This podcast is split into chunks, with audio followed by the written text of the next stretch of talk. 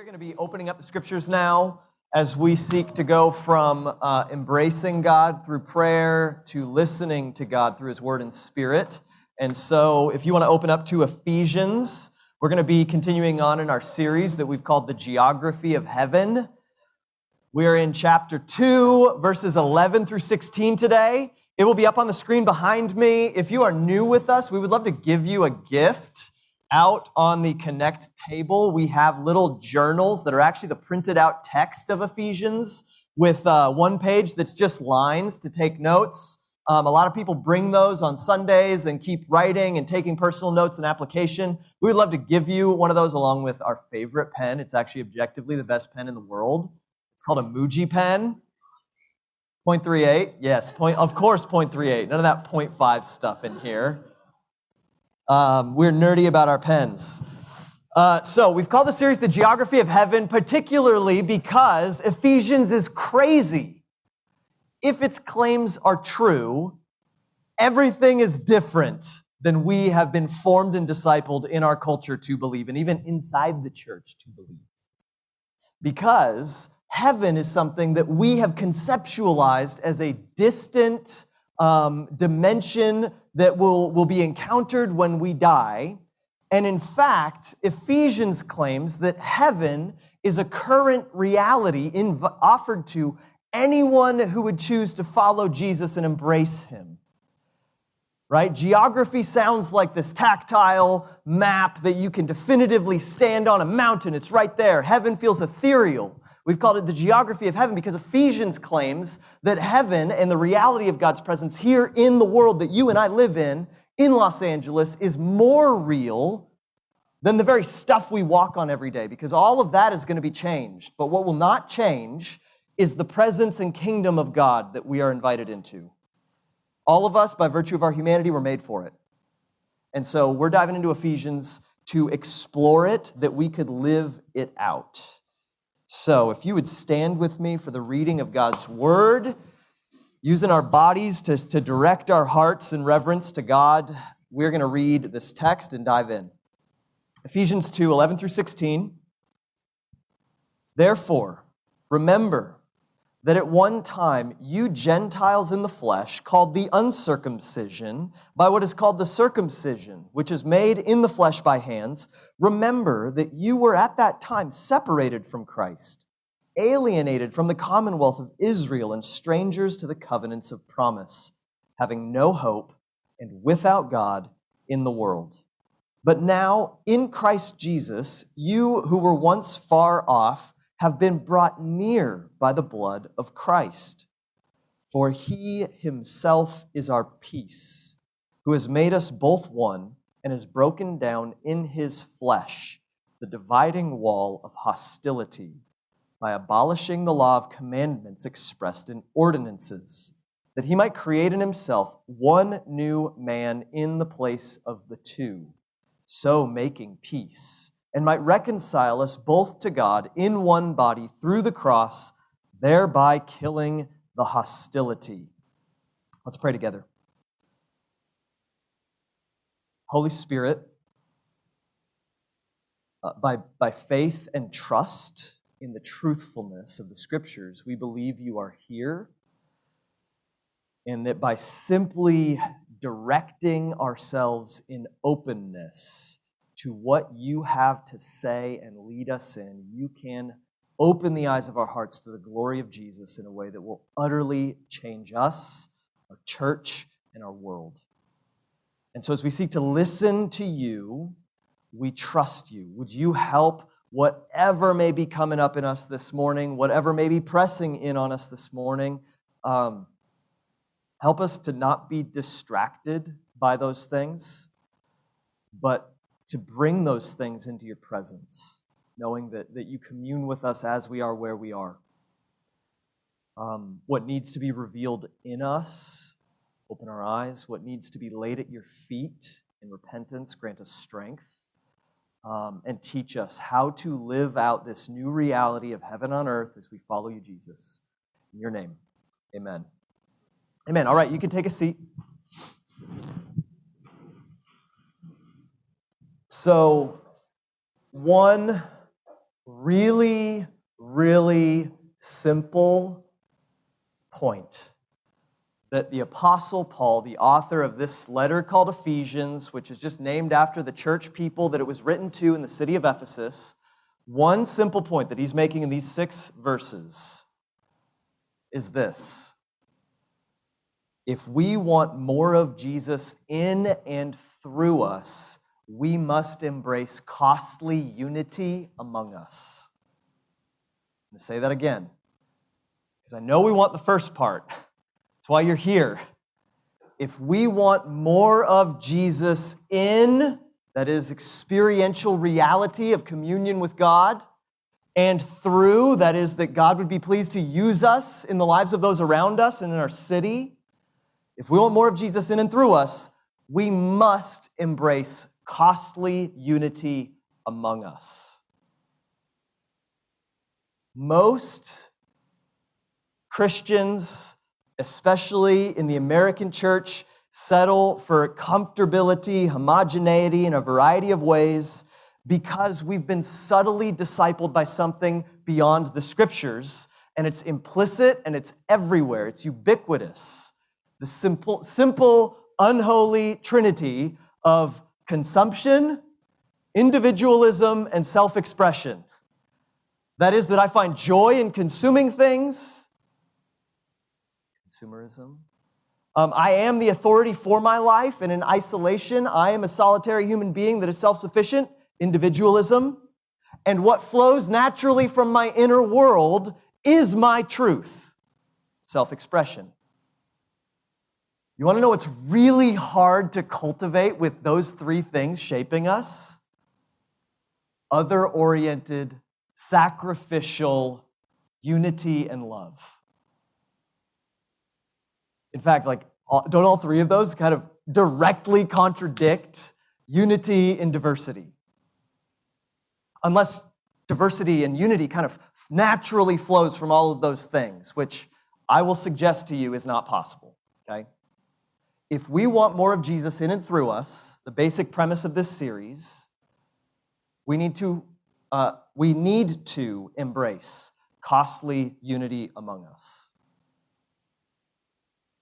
We've been talking about this notion of the geography of heaven through Ephesians, where once, once you have seen Jesus and you say, Jesus, I'm yours, I want to follow you, you're in.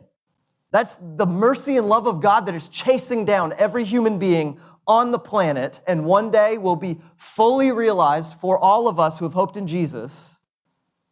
But there's still this dynamic in this life where Jesus freely offers us into more of himself.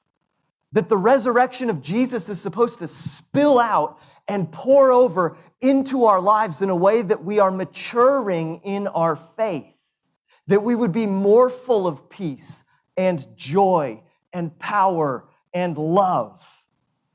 So even though if you're here and you're a Christian, you're in. You have everything at your disposal. God is accessible to you. The question for all of us is are we seeking to press in and maximize this resurrection life that Jesus has given us by his Spirit? And that's where we see so much of the hollowness in our Christian life in the American West and in the church. And it is nowhere more clear than in the seeking of unity in the church, right?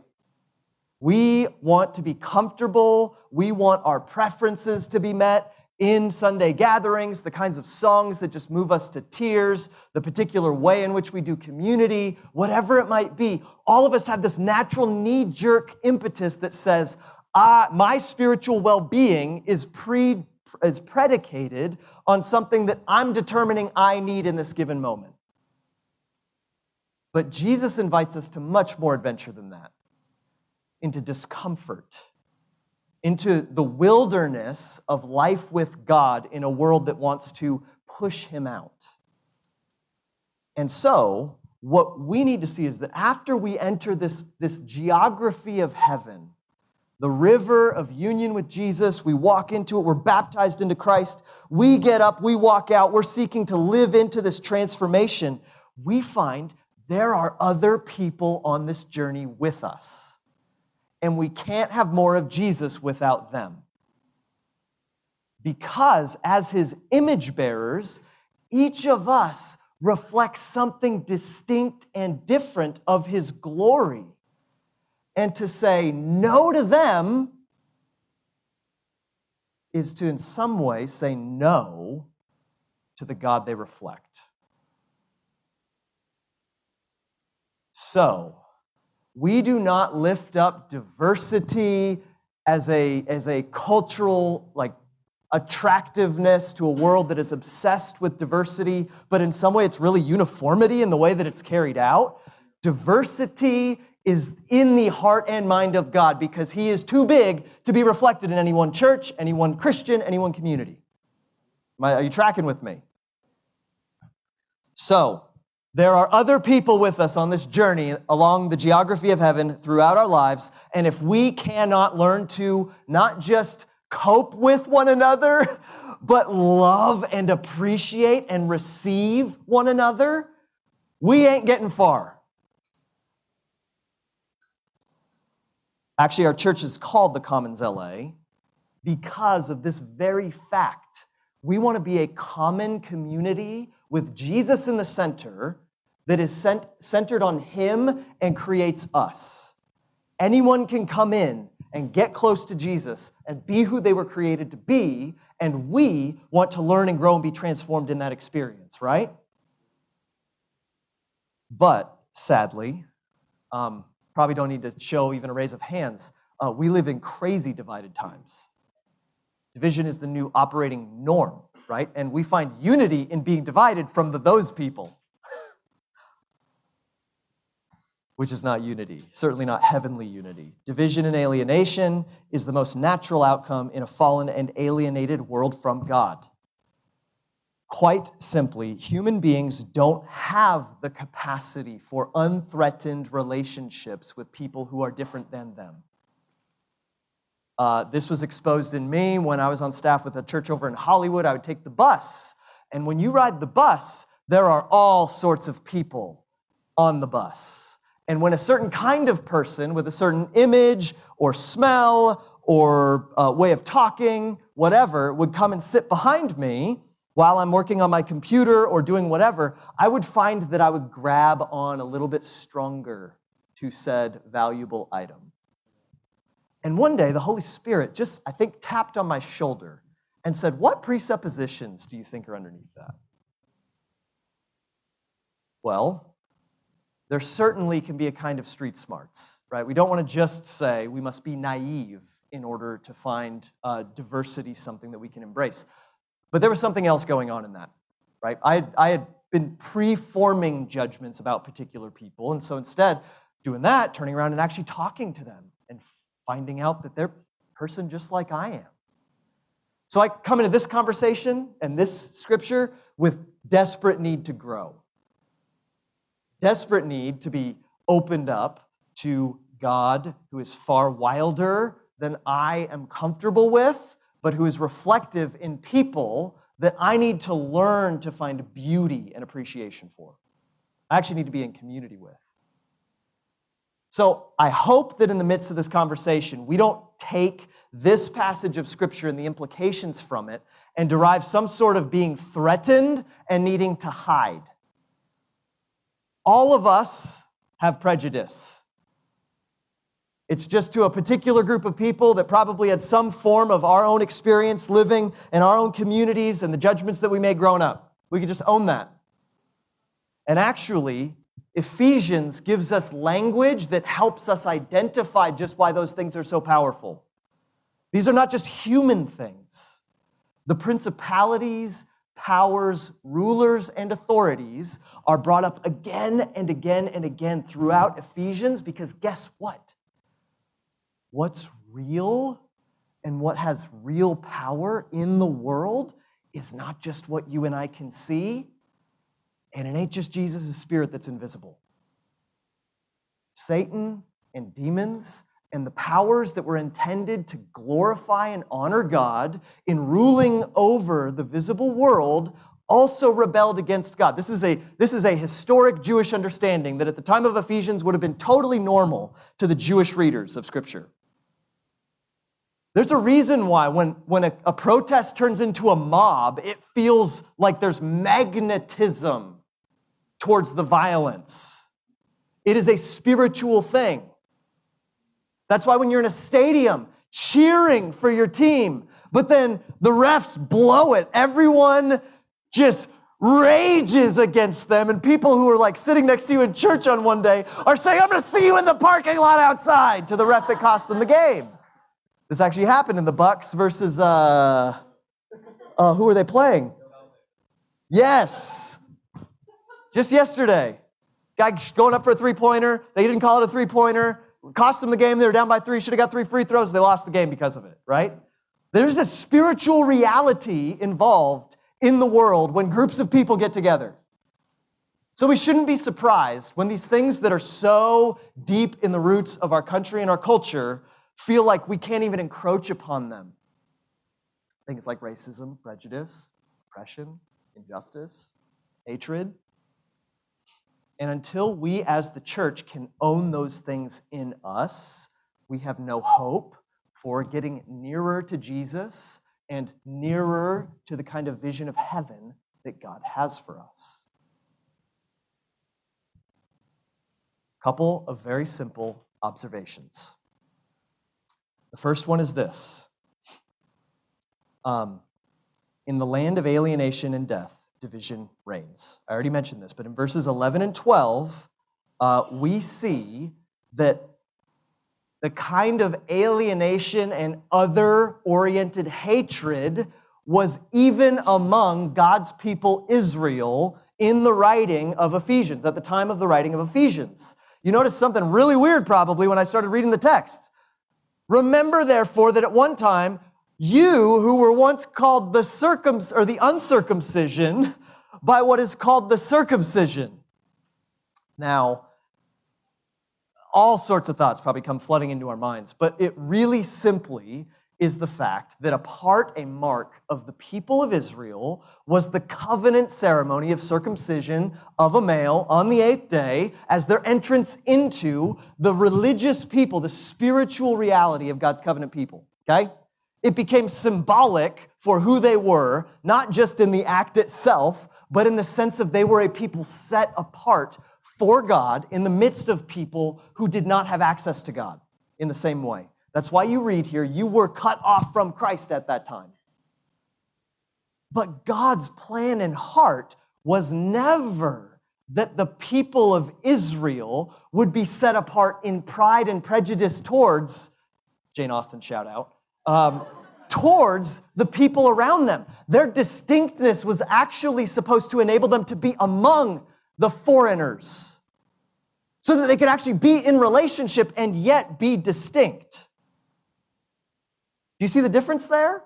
Rather than establish a kind of boundary that says we are the in crowd here, and once you cross this line, you are in Israel, and we here um, are the people of God in a way that is supposed to separate us from you, there's a kind of hostility that can come about from that. Instead, we are supposed to be a people that are so marked by obedience and listening and dedication to the one true God that when you see us and you say, Why are you like this? We say, Because God has saved us and ransomed us from Israel, however many hundreds of years ago it would have been for them, thousands of years ago at that time, and you can know Him too. Distinctness was supposed to be a mark of other oriented love among the people of Israel. That's where the act of circumcision came from. But the moniker being called the uncircumcision and the circumcision came from the prejudice that took hold of that distinctness and turned it into a source of pride. So God never said, Do not go among those who I call the circumcision from now until the rest of human history. It was a kind of shorthand for the identity uh, politics, if you will, of saying, oh, yeah, those people are filthy. And we, by virtue of our activity, are the holy ones. So, we don't need to look far in order to see this kind of clustering of people into a group that we can then hate Take two party politics, right?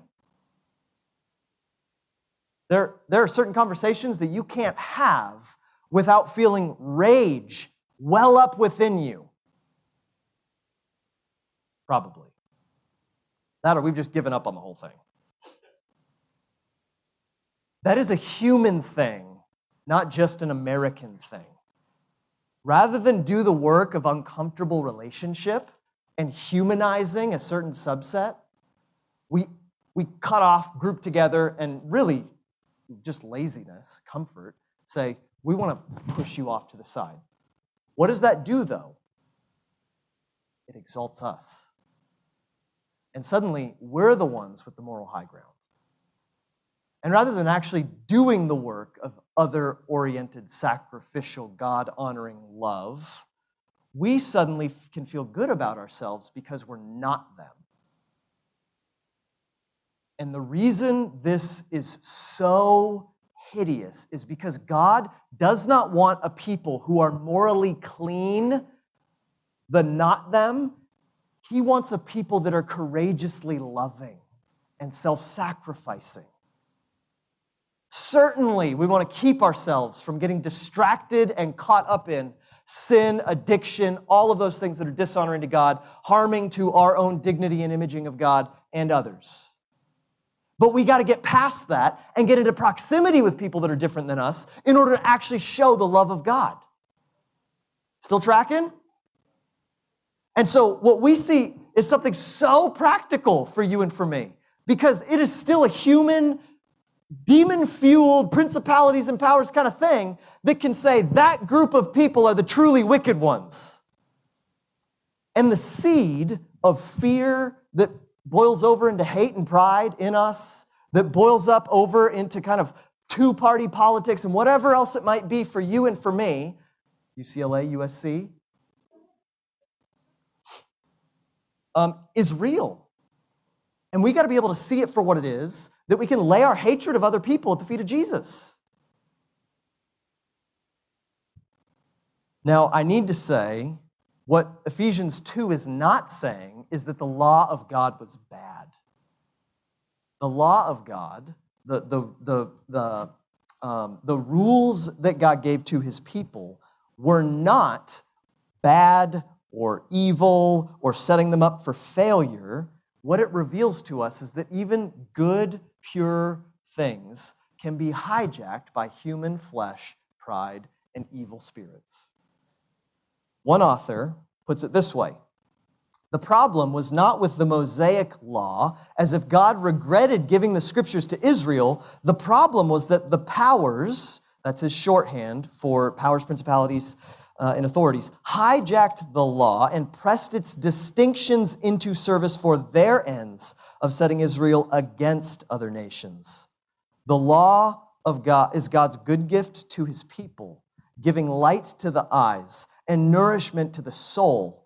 But the distinction making function of the law, which was to set Israel apart for special service to God and the nations, is susceptible to perversion by the powers and corruption by sinful humans. This special role and the distinctions that were necessary for Israel to carry it out were all manipulated by the fallen powers for evil.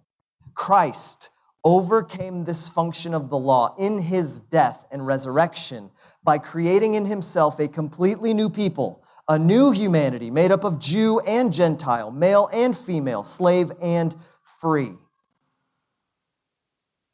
So, the reason that you and I no longer need to j- travel to Jerusalem for Yom Kippur, the Day of Atonement, is because in Jesus Christ, all of that law has been fulfilled. No longer do we need certain cultural markers to be the real people of God. So, what the powers and principalities had used to create hostility between God's people and those around them is supposed to be disarmed because instead of abiding by those things, we get near to Jesus, who is our peace. And so, whoever can get to Jesus is in. Whoever hears and opens their heart and life to Jesus is in without condition.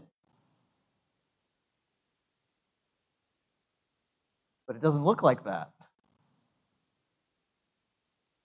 I mean, even in the church, we have the, those kinds of Christians. Well, they're a, a Pentecostal or they're Anglican or they're non denominational or they're evangelical. And we have a whole subset of presuppositions about each other. Low grade hostility. There's a way that can be helpful. I'm not saying that, that there's not a helpfulness to those things, but when there's derision involved, it's destructive and hateful. Um, when the church looks out in the world, like now we're going to step on some fragile ground, I'll say. Um, when we look out in the world as followers of Jesus, we think there are certain things people must leave behind before they can come to Jesus and get in your sexuality.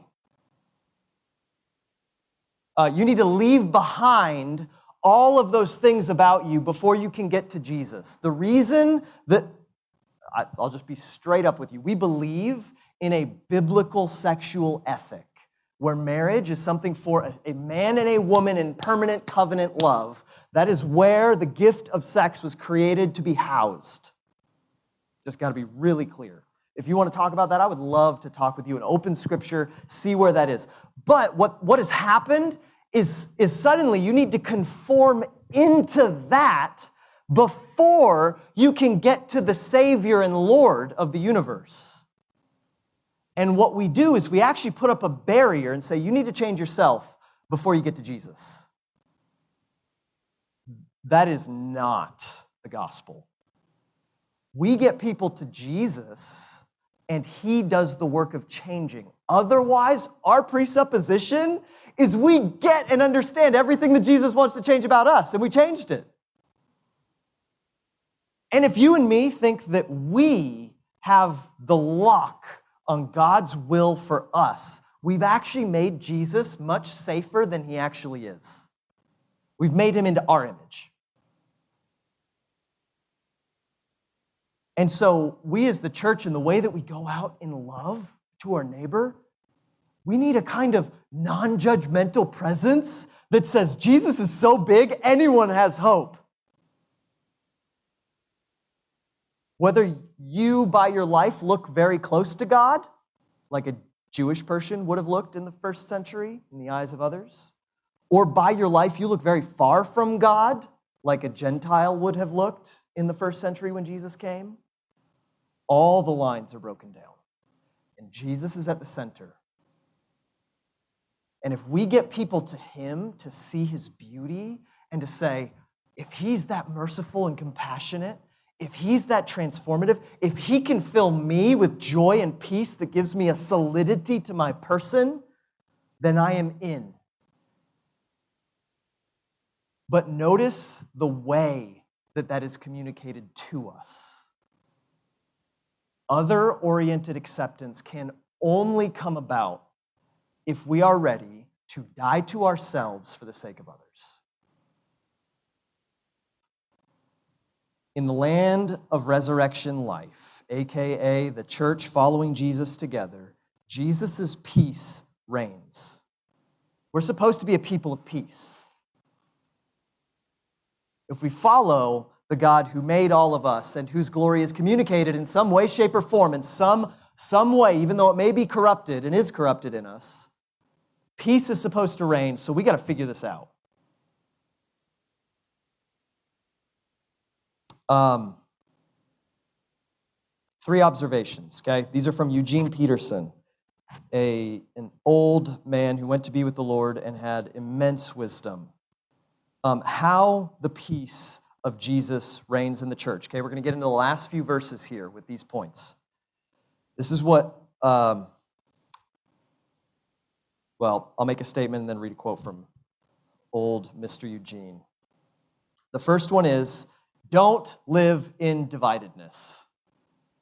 Don't live in dividedness, in isolation.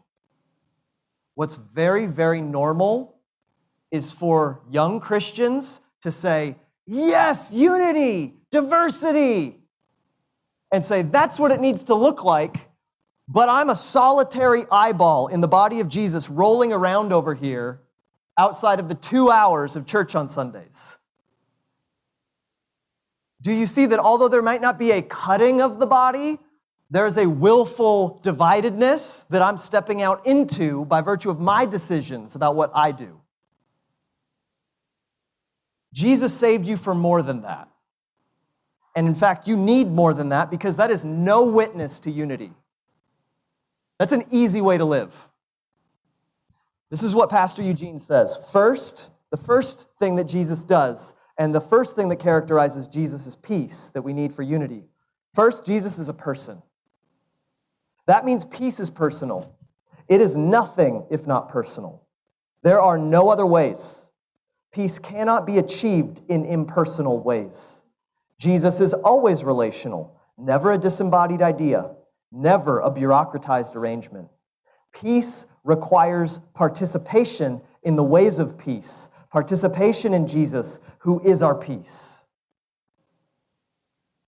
So, the first simple question is more a self reflective one about the way that we choose to live, whether we have chosen unity or chosen division for ourselves in the way that we live apart from God's people in community. Um, I want to f- just first acknowledge guys, we're immersed in a world that wants to divide us. It's the most natural thing in the world to live an isolated, siloed life. So there's not a hint of judgment in the midst of this point. It's saying that's the world and what it's trained us to do. Because if, if we can be isolated, we're just sitting ducks for the world to pull us apart, for our flesh to lead us into sin and isolation. Jump into the water. Like, this is where life is found. We need other people to reflect the beauty and kindness and grace of Jesus so that we could know in an embodied way that's really who Jesus is. So, as a church, we have what we call mission partnership, which is just the way of planting our flag and giving the clarity to say, I'm a part of this community. There is nothing but what we see in Scripture as the basic commitments, and we know that half of us are going to be leaving here in the next four years. So the question then becomes why would I even do something like that if I know I'm just going to be gone? Well, if you want to be a healthy transplant, like a tree, you need to be planted somewhere before you're transplanted, otherwise, you die. So, what you're doing now is habituating what you will be then. Don't buy the lie that it's an inefficient waste of time. It is the most timely thing you could do. But for all of us, so Come up, talk to me. What's, tell me more about Mission Partnership. Talk to somebody with a lanyard on. We would love to tell you about what it looks like to simply dive in through clarity. Because community, here's the thing community is something we like to talk about, but community requires clarity. Are you really with me? I know we're like sharing in an experience right now, but what's different about like a concert where we share in an experience? Versus a people we belong to and are committed to, right? All right, the second thing that old Pastor Eugene says about the peace of Jesus says, don't divide with Jesus united. This is what most of us think about. Um, this is more the ripping away. I'll read Pastor Eugene and give some observations. Second, Jesus respects us as persons. He does not force himself upon any of us, he does not impose peace. He does not coerce. Jesus treats us with dignity. His peace is not a decree that everyone must get along without hurting or killing or despising one another. Peace is never external to us. All of us are participants in peace. Jesus is at work bringing us, all that is us, our external souls, into a life of connectedness and intimacy and love. So, the reason the church looks so stinking divided and dysfunctional is because Jesus forces grace upon no one, even his people. So we can look at the church and say, that looks pathetic That looks worse than the world in some ways. And I would even I would press you to look beyond headlines in the media to see the amount of beauty that is actually at work in the church in the way that Jesus is still faithful in ways that are not public and platformed. But it is true that the church can look as though it's not close to Jesus because it's running in the other way sometimes. This has to do with the kind of person that God is. God does not force himself upon anyone. God opens eyes to see who he really is. And in the seeing of his beauty and love, we are drawn in and made participants in his peace. That requires that we learn how to be like him. That means we need his teachings in order to put it into practice. And we need his people in order to have a place where his rules reign and dictate the way that we love each other. So, the old way of ghosting someone you don't like very much is prohibited in the church of Jesus' peace. You just don't have permission to do that from the Lord Jesus. He'll let you do it, but you don't have permission to do it, if that makes sense. And friends, after the last two years with COVID and politics and racial injustice, I am talking to people who have experienced that ghosting. And I just want to say, keep going, and grace abounds. And I want to call us to more. If you have a problem with someone, um, talk to them. Maybe even say, hey, there's something that I think we just, I want to talk to you. I want to ask questions. Come with questions before judgment, condemnation. Um, there's something that's been, that, that I've had questions about. Can, can we sit down and grab coffee and just talk about it? And then share your experience of a decision or a person. And Lord willing, the Holy Spirit at least helps to see something that then can be worked through. That's just basic humanness. So, the other side of this coin, and not ripping apart the flesh of Jesus' body, is walking in the light with our hatred. Because those behaviors flow from a kind of self centeredness that the scriptures call hatred. Jesus said in the Sermon on the Mount, um, if you despise your brother, if you hate your brother, you're a murderer in your heart already. The same seed that is hate, that flows out into other things, is the very thing that grows out into the tree of murder. Guys, Jesus wants way more from us than just not killing each other. He wants us to not kill our relationships. So, in your discipleship group this week, the way that we gather in groups of three to six men or women and try and follow Jesus together, ask that question. Like, which, what people are very easy for you to not like, to despise, to hate? Create a space where you can talk about it so that the light of Jesus by the Spirit and the Scriptures can bring transformation. Because the ghosting will keep happening. The, the bubbling over of these things needs to be dealt with in its root. Last observation bring your conflict to Jesus Himself. We can do the horizontal stuff, but we need to see the vertical reality in all of this. Pastor Eugene says, third, the way that Jesus becomes our peace, and this is the crux literally, is by an act of sacrifice. The sacrifice of Jesus is what makes Jesus Jesus. It is what makes peace peace. It is what makes church church. That is really profound. The Jesus that you and I follow, if you see him, if you love him, if you have experienced him, it was not one who one day said, I need to go down there and die for them so that they can get cleaned up and they can be acceptable to me. The Jesus who laid his life down on the cross was one whose very composition is mercy and other oriented love that will go to the lengths of self sacrifice for you and me. The cross has always been bound up in the heart of God because it marks the character and nature.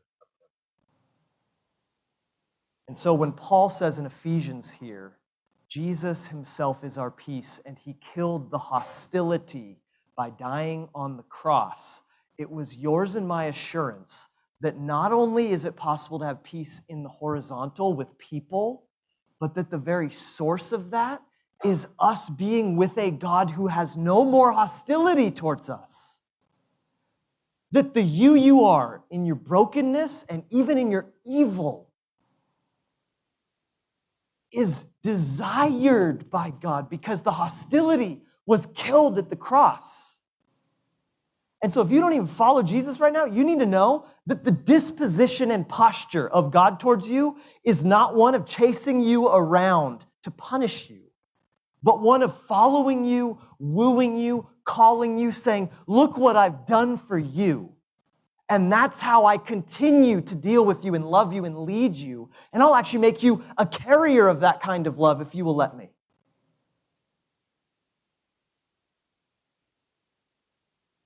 And as we lay all of our stuff that divides us down at the feet of Jesus, we become more like him. And so, if we will simply not alienate ourselves, but be committed in, if we'll bring these things that we feel too condemned, shameful into community, we can know that Jesus himself is strong enough to bring us and others together in himself. Now, that does not mean we need the right technique for peace management. That is not what I'm saying. I am saying that the real presence of Jesus dwells among us as a small group of his people.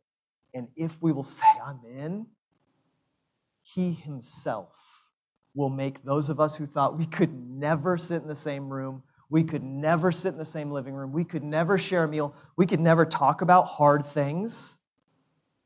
He himself will unite us. Amen.